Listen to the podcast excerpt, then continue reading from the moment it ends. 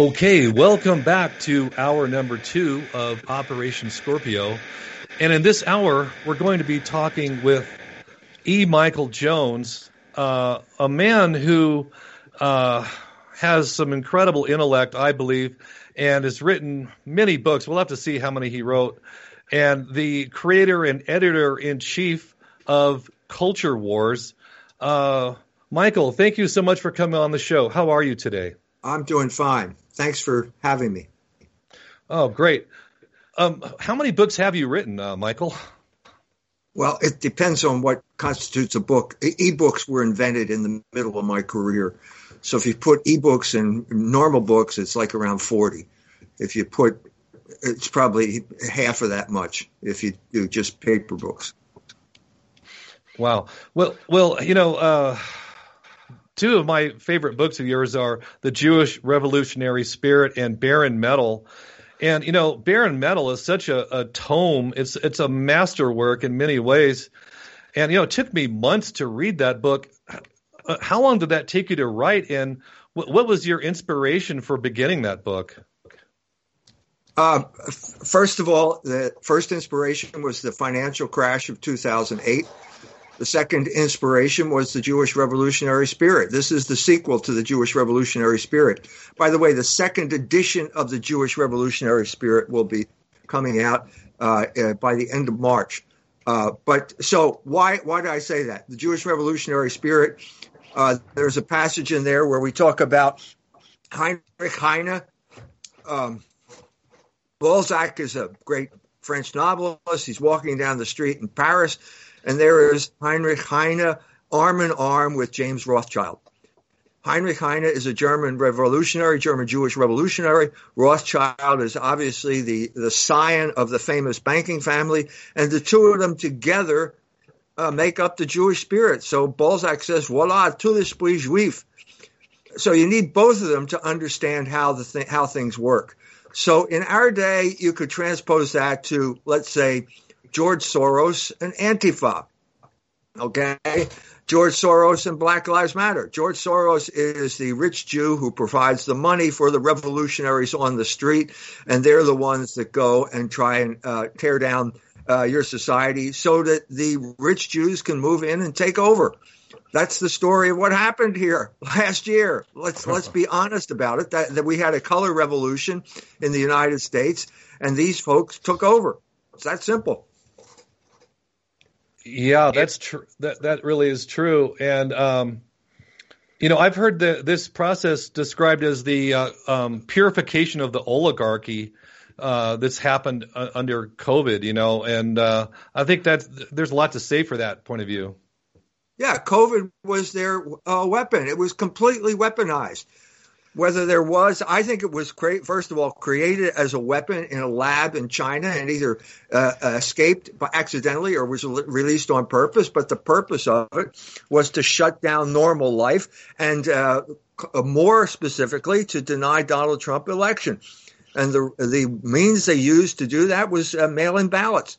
You know, nobody can go to the polls. We're all going to die of COVID. So mail in those ballots, and then you can. It's the easiest way to cheat in the election, and that's what they did. And now we're left uh, trying to put the pieces together, trying to figure out what happened in light of a massive propaganda barrage on the part of mainstream media that is suppressing everything. Can't talk about COVID. Can't talk about uh, the uh, the transgendered uh, guy who is now going to tell us how to be healthy uh, after taking hormones and having himself mutilated. Uh, can't talk about it. Sorry, sorry. So this is why I'm glad that we're here and we can talk about it. Yeah, what a hideous creature that that that guy is, and the the idea that this this creature holds any kind of power in our society shows you that the the very sick level that our society is operating at right now. Right. This this this guy who thinks he's a woman, this fat Jew who thinks he's a girl, is the, is symbol of the, what they believe. You can be anything you want. You can be anything you want. The sky's the limit. And when you act on it, you end up creating, your, you, you turn yourself into a monster, into a freak, because you're denying logos when you do that. You're a creature of Logos. You were made according to a certain plan. And when you violate that plan, you end up being a freak, a lusus naturae, freak of nature, except it's freak of unnature. Yeah. Well, Michael, I, I, wanted to ask you this last time. How long did it take you to write uh, Barren Metal? And, and, by the way, I really like the cover of that book, the, the rats around the cheese. No, no, wait a minute. That's gold. That's gold. And that goes back to so the answer to your first. Oh question, yeah, yeah, yeah. It is gold. Sorry. About four years. These are took. It took me about four years to write it. But to answer your first, uh, okay. the other question is, those rats are uh, standing on gold coins, and this goes back to a statement of Aristotle. Aristotle said money is sterile. That's why I call the book Barren Metal. Okay, that's what Shakespeare used to talk about money in The Merchant of Venice. And Aquinas, uh, uh, uh, follower of Aristotle, said proof of money the money is sterile is if you put uh, two rats in a drawer and you come back six weeks later, you'll have lots of rats. But if you put two coins in the drawer and you come back, you'll still have two coins. Okay, now Shylock didn't believe that, the main character of Merchant of Venice, and he said, My ducats, which is the coin of Venice, my ducats can copulate faster than Laban's ewes and rams. So what he was talking about there was usury. That's the only way right. your ducats copulate. Because those two gold, gold coins, they're not rats and they can't copulate. Yeah, the magic shekel machine. Yeah, um, uh, Giuseppe's here, uh, my co-host. Giuseppe, why don't you uh, uh take it away here? Dr. Jones, wonderful to have you back. Uh, we had so many positive uh, responses for your initial appearance a few weeks ago, months now. I guess it all blurs. But my question for you is what happened to the integrity of the Catholic Church now that with this one lunged poser as Pope, being part of the New World Order, and uh, the real Catholics like uh, Vigano are at least speaking out. But does Vigano have any real power, and will Vigano be able to uh, drive out the uh, the crypto Jews, the conversos, who are now controlling the the Catholic, the Vatican? Uh, he has no real power because he's not a cardinal. He'll never be a cardinal because of what he's done. And the cardinals are the ones that get to uh, elect the next pope. Okay, so the the, uh, the guy um, uh, Wilton Gregory, who is uh, was Archbishop of Washington, uh, announced that Donald Trump was not welcome in the Catholic Church. Now, this is unprecedented. Who is not welcome in the Catholic Church? It was created for sinners. Okay, so he says he's not welcome, and he was made a cardinal, so he will be involved in uh, electing the next pope. This is uh, part of the problem here. We have the, the Jesuits running the Catholic Church right now. The pope is a Jesuit, uh, and what you had over a period of time, let's say beginning with the papacy of John Paul II, uh, you had uh, a kind of convergence of the Catholic Church and the American Empire. Uh, symbolized by Reagan and John Paul II in the war, the anti-communist crusade. And that was uh, blazingly successful, and that was the problem because then the neocons came to power in both the Catholic Church and the United States of America. And that led to the Iraq War. And suddenly everybody's decided we don't like this anymore. We don't like America. I watched it happen when I was in Europe. Uh, when I was in uh, in Poland in 1990, right after the Berlin Wall came down, they, if they thought you were an American, they'd come run up and kiss your hand. Uh, in Germany, I saw the whole thing turn sour because of George Bush and American imperialism, and the Americans took the rap for the Jews. It was the Jews who took over, the neoconservatives that took over the Bush administration and launched that war, and so on and so forth. So Ratzinger was the successor of uh, John Paul II. He was his right hand man when he was uh, head of the Congregation for the Doctrine of the Faith. And then suddenly, I don't know what happened to this guy, but he's the first pope to resign in like 800 years. What happened there? I have no idea. And you had an unprecedented situation where the whole, if you want to call it those forces, that side of the church, the, if you want to call it the right wing or the conservative side, suddenly got discredited and the, the other side, the left wing side, saw its chance, and the St. Group got this guy elected, and now we're stuck with him. We're stuck with two popes, actually, which is uh, hasn't happened in about uh, 800 years. So uh, that's if that doesn't explain it, ask me another question. But that's kind of the shorthand version of what happened. Well, uh, no, it it is uh, a very succinct and and uh, lucid explanation. I'd like to follow up with uh, the idea of uh, your your fine book, Libido Dominandi: The Sexual Liberation and Political Control, and to me, it seems as though the the weaponized minorities, the uh, radical lesbian, the radical uh, who's who's taken hormones to grow a beard, the radical uh, chubby Jew like uh, Dick Levine who renamed himself Rachel, uh, the uh, the the radical. Um, what would you say? The in your face pornog- pornography, you know, everything that uh, is is intended to give the illusion of freedom, in my mind, actually becomes like an addiction and enslaves you.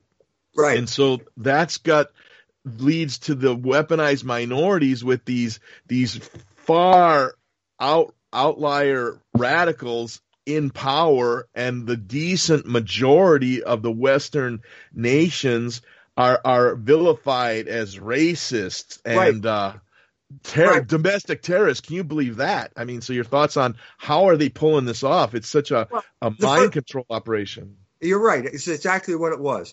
Uh, the subtitle of Libido Dominandi is Sexual Liberation as Political Control. So I wrote that book about 30 years ago, and nobody nobody understood what I was talking about it. But uh, it turns out that I, everybody learned in the expensive school of experience that you can become a slave to your passions and they learned that through the widespread de- dissemination of pornography. The biggest dissemination of pornography in human history, uh, enabled by the internet, created a generation, a whole generation of people uh, who were enslaved, and they knew it. So I didn't have to convince them. All I had to do was come up with the explanation, and that's what happened over the fall of 19, uh, 2019. The word got out and suddenly uh, we had something called No Fap November. So the guys woke up and they're not going to watch pornography for the month of November. And suddenly that term became part of people's thought. So yeah, I, I understand now. Sexual liberation is a form of control. The Jews enslaved us to their pornography. The Jews are behind pornography. They, the, the decent people became indecent people because they all watched pornography. And once that happened, they could no longer defend themselves. That was what happened. That's why the Jews did it. They always work uh, to overthrow the majority. And the best way to do it is by moral corruption because you don't know that you're being overthrown. You think, all I want to do is watch those pictures, and you forget that you're being enslaved by it.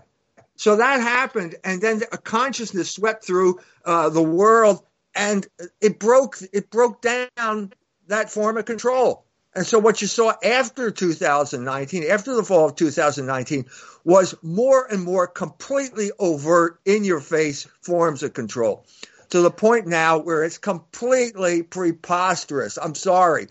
But if I can't talk about the COVID virus that's locking me and everyone else down, what can I talk about?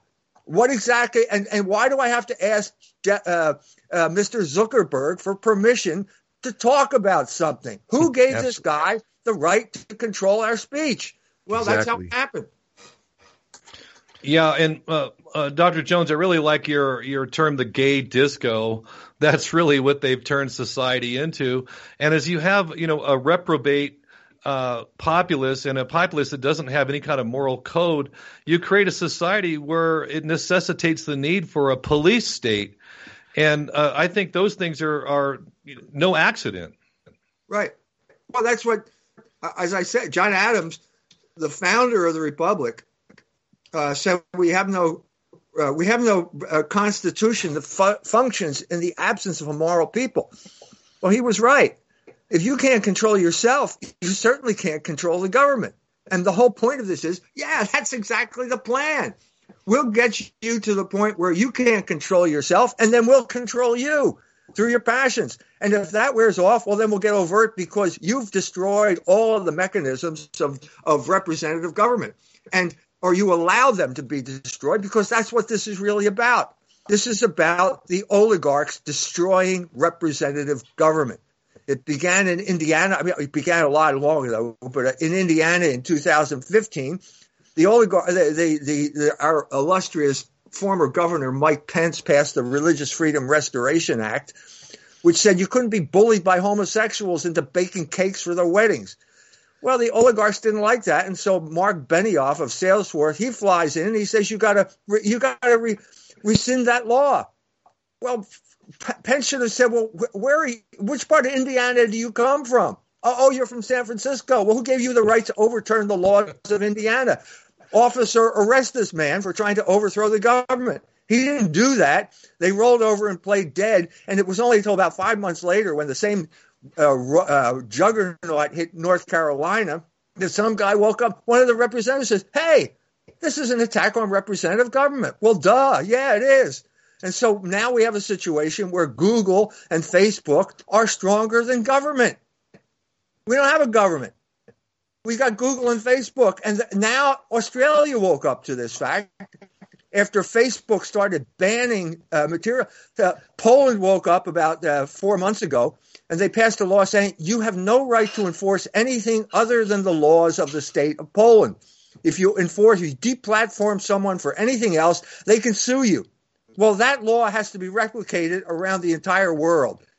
And now Australia seems to be on the, on the verge of doing something about it. Yeah, yeah. That, that's interesting, and, and you know we have this attack on free speech, but not a mention of, of this this absolute proliferation of pornography uh, that even you know children can watch without a problem. Yeah. Just go on why, the internet and watch why it. Is it. Why is it that that uh, pornography is not considered hate speech? Well, because the Jews control the term hate speech. It's that simple. And they like pornography for the reasons I've already explained. And they like hate speech because it gets them to basically uh, get rid of anybody they don't like. Yeah, and and just a minute ago, you, you were talking about how conservatives have been rolling over and playing dead. That's been going on for a long time. How do you what, what do you attribute that to? That conservatives are just sort of limp wristed uh, people that are, are not giving much of a, uh, a fight against um, the agenda that we see. Right, because the libertarians, uh, the only villain for a libertarian was government. So if anybody else did it, it was freedom. If a government does it, it's tyranny. Well, that's really stupid. I mean, it's got to be one of the dumbest ideas in political history. Shows you how dumb that is. That's the cornerstone of conservatism. And suddenly they woke up one day and they realized, wait a minute, it's not government that's taking away my ability to earn a living. It's Google. It's, it's Facebook. They're cutting me off from the internet. That's how I do business, and I don't have any recourse. Where is government when I need it? Well, the conservatives destroyed the idea that government is there to represent the will of the people. That's what happened here. So I, I think it goes back to John Locke and this notion of the absolute right of private property. Locke was a Whig. His job was to justify the Whig ancestor theft of church property known as the Reformation, the looting operation known as the Reformation. And he said, if you've got it, it's absolutely yours. And that made the Whigs real happy. Well, guess what? That's exactly what happened to Google, Facebook, and all this other type of stuff.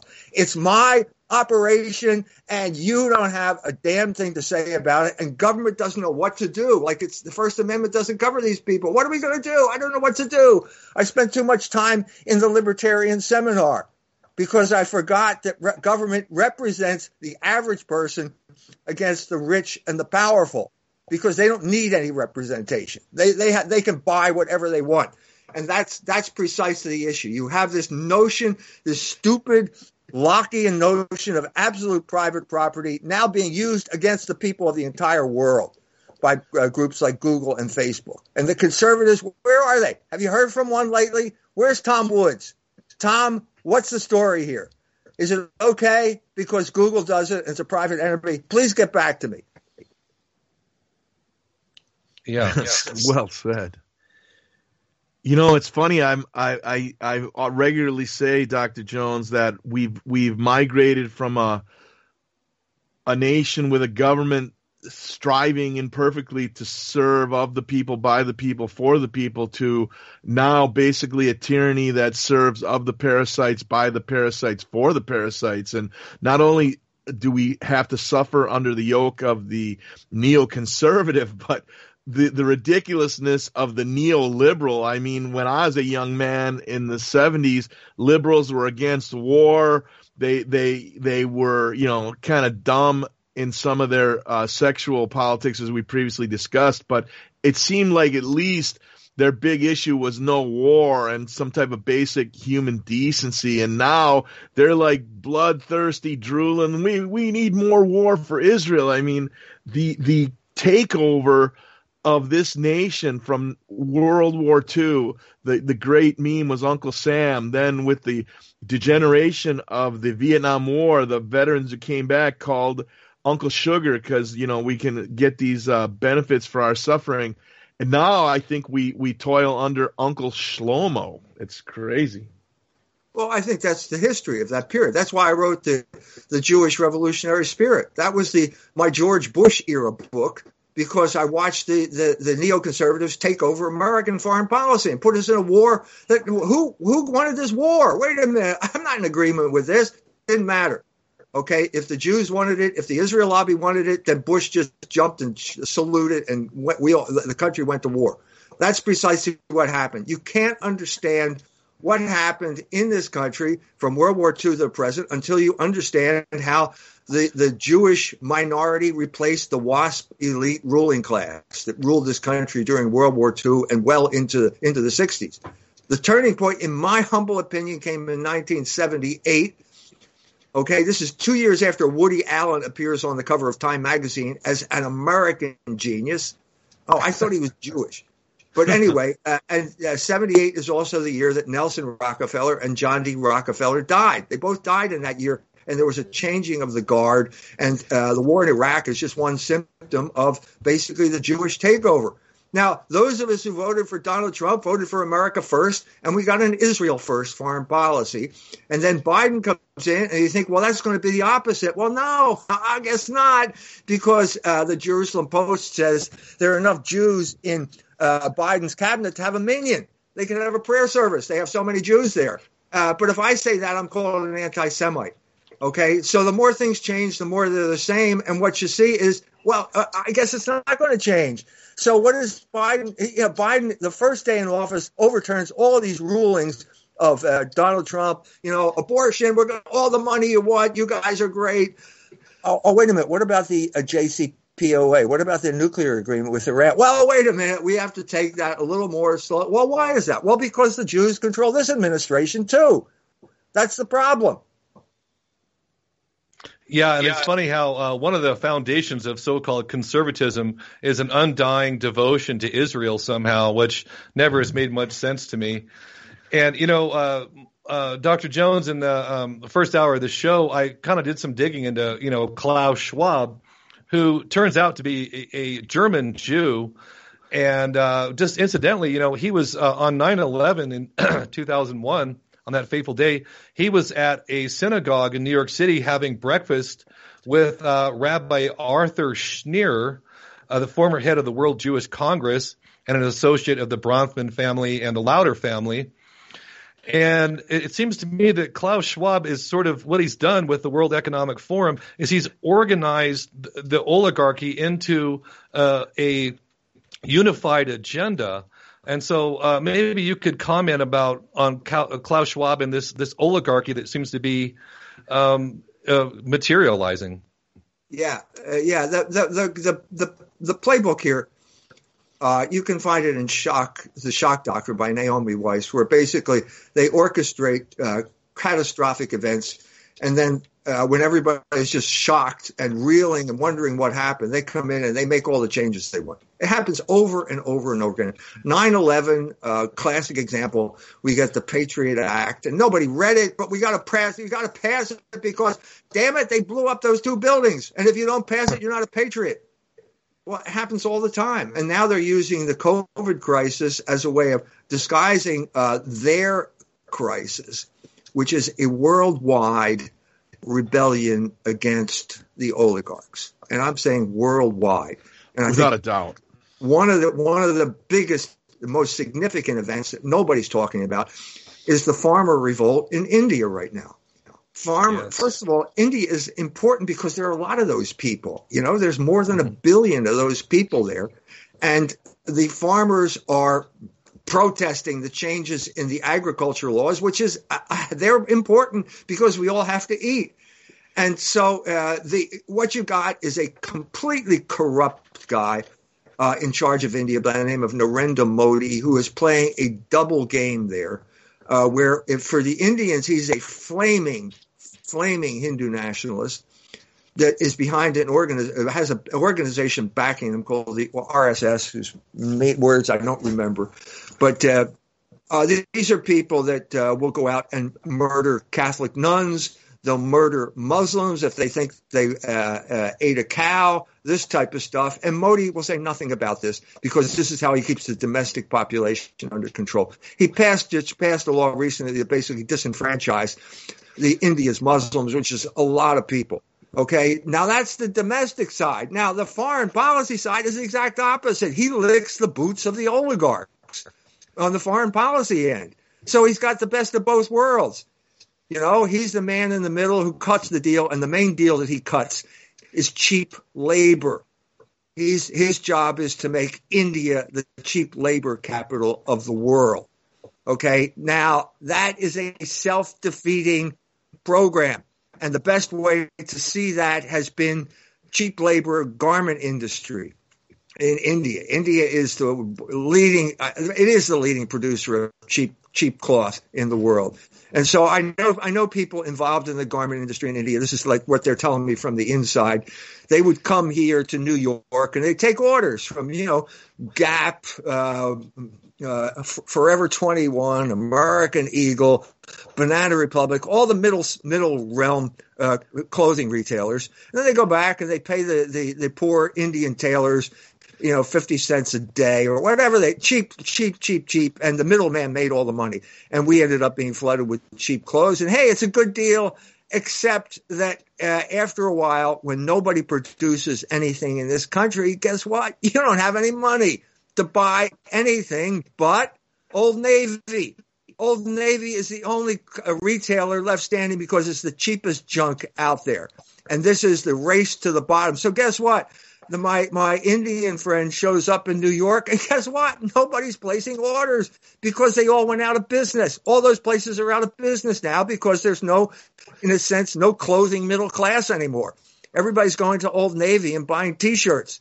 That's the, the, the that's the essence of this self-defeating policy that keeps Indians poor and ruins the economy over here too.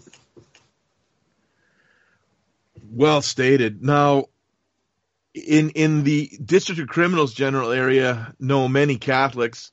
I was raised a catholic as well. And um, it's interesting that they have a very warm communal church. I mean i've i've i've been to several and interacted. Our neighbors we uh, moved into a, a neighborhood that's heavy catholic and they're all really good people. They um, what's it going to take for these people to wake up and kind of uh, band together and save their level of societal existence.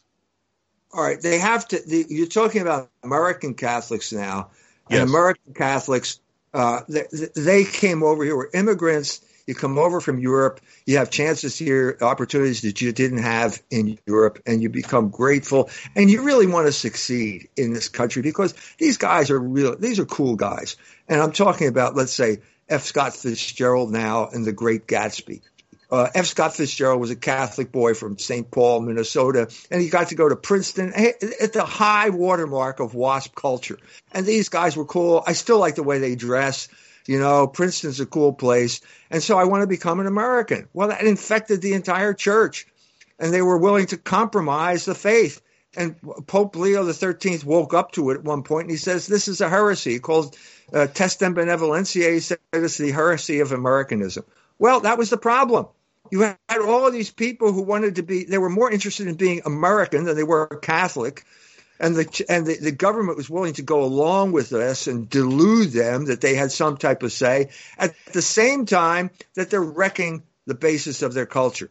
And that's the book I wrote called uh, "The Slaughter of Cities: Urban Renewal is Ethnic Cleansing." So the first of all, and then uh, the the uh, thanks to places like Notre Dame and Father Hesburgh, the Catholics had their higher education institutions stolen from them. Hesburgh is one of the biggest thieves in American history, uh, and so as a result, they were decapitated.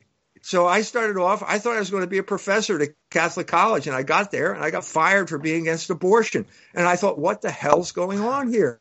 Yeah. And that's why I got out of academe. The best decision I ever made in my life.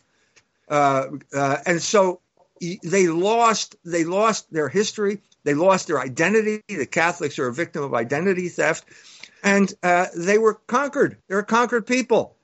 Uh, and so until they wake up and realize what really happened to them, by by I mean by reading books like Slaughter of Cities, and you find out well why, now I know why I'm in the suburbs and why I grew up in the suburbs and not in that nice ethnic neighborhood that they filmed in The Godfather.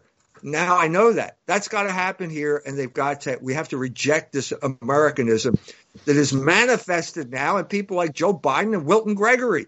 This is Americanism of the worst and crudest and most repulsive sort.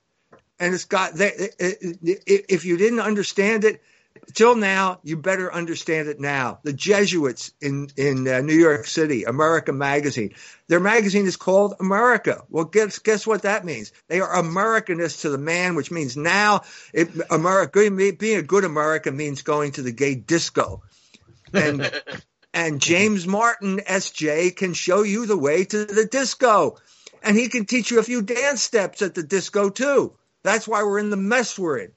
We Catholics, I mean.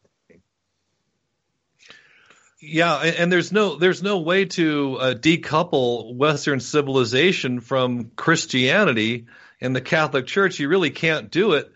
No. Yet somehow we're in a situation now where um, uh, basic the basic moral code that guided Western civilization is being um, tossed aside.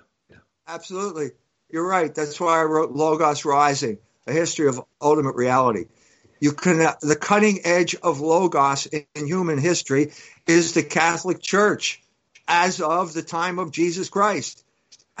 Everybody howls when I say that. I, I, can imagine what the comment box is going to be saying right now, but it's true. And if you don't believe me, read Logos Rising. And if you're still not after that, you can ask me a question because that is the cutting edge of Logos. And we have to get back to Logos. And that means the church is going to have to make some course corrections. And the main course correction the church is going to have to make is we have to get back to the traditional Catholic teaching on the Jews. This Catholic Jewish dialogue was the biggest mistake in the history of the Catholic Church. It has wrecked the Catholic Church because it's it, it makes you pretend that uh, the, you you don't have any enemies. The church doesn't have any enemies the traditional enemy of the gospel simply disappears, and anybody who brings it up and says, "Well, wait a minute, this aren't the Jews behind gay marriage?" Amy Dean said that in the Jewish. No, you're an anti-Semite if you say that.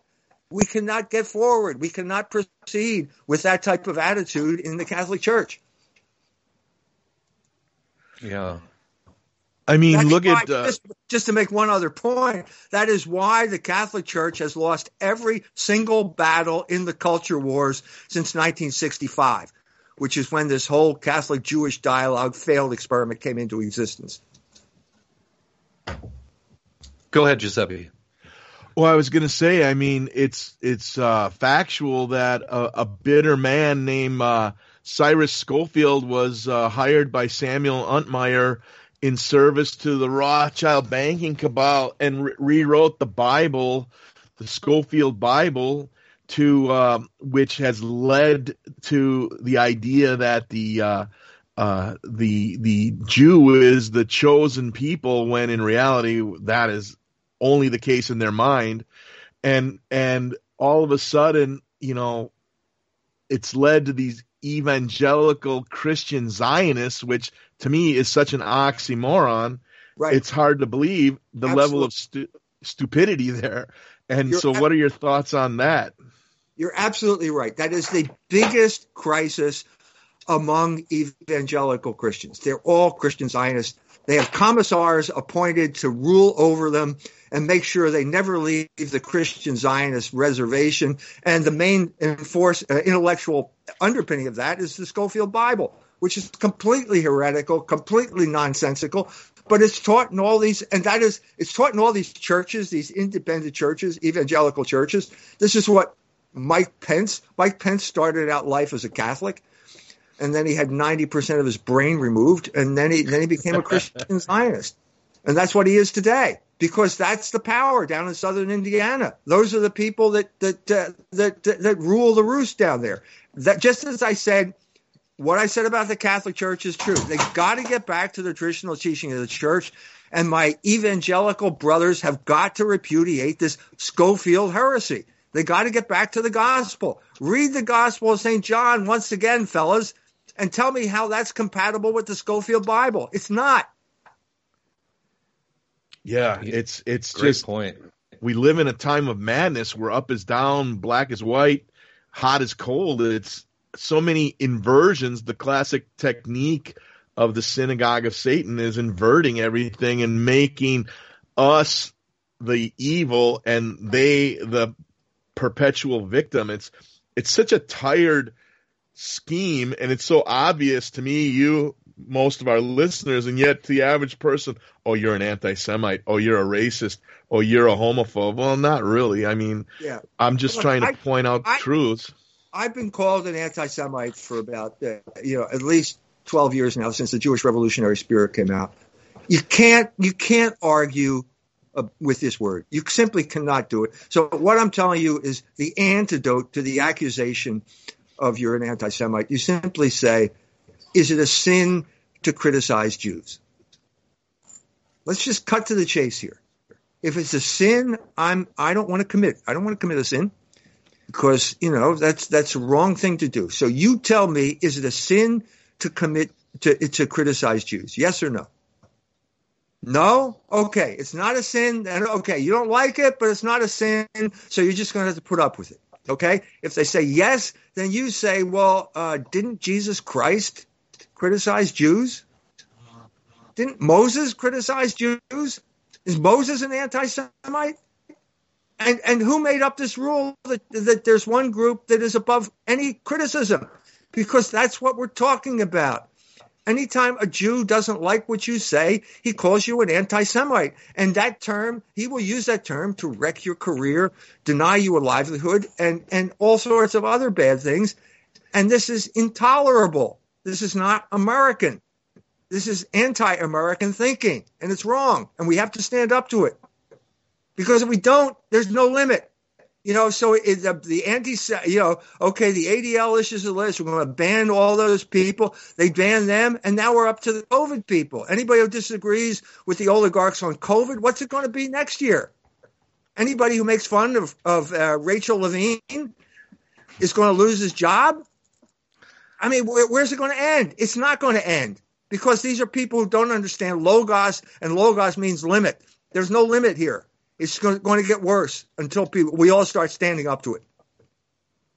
Well, yeah, yeah, it seems to be open rebellion against the, the fundamental teachings of of Christ and the fundamentals of Western civilization. Right. And it's not going to end well.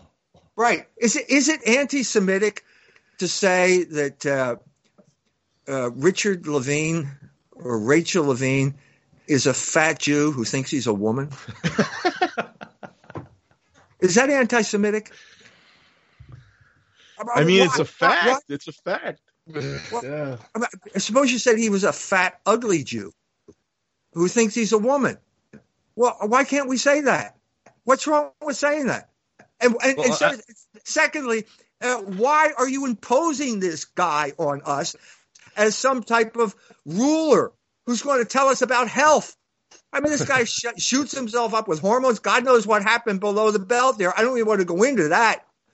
Okay. And this guy's going to tell me how to be healthy? This is ridiculous. Well, and just a, a, quick glance at this creature, uh, to me, it's very clear that this individual is mentally ill. Right.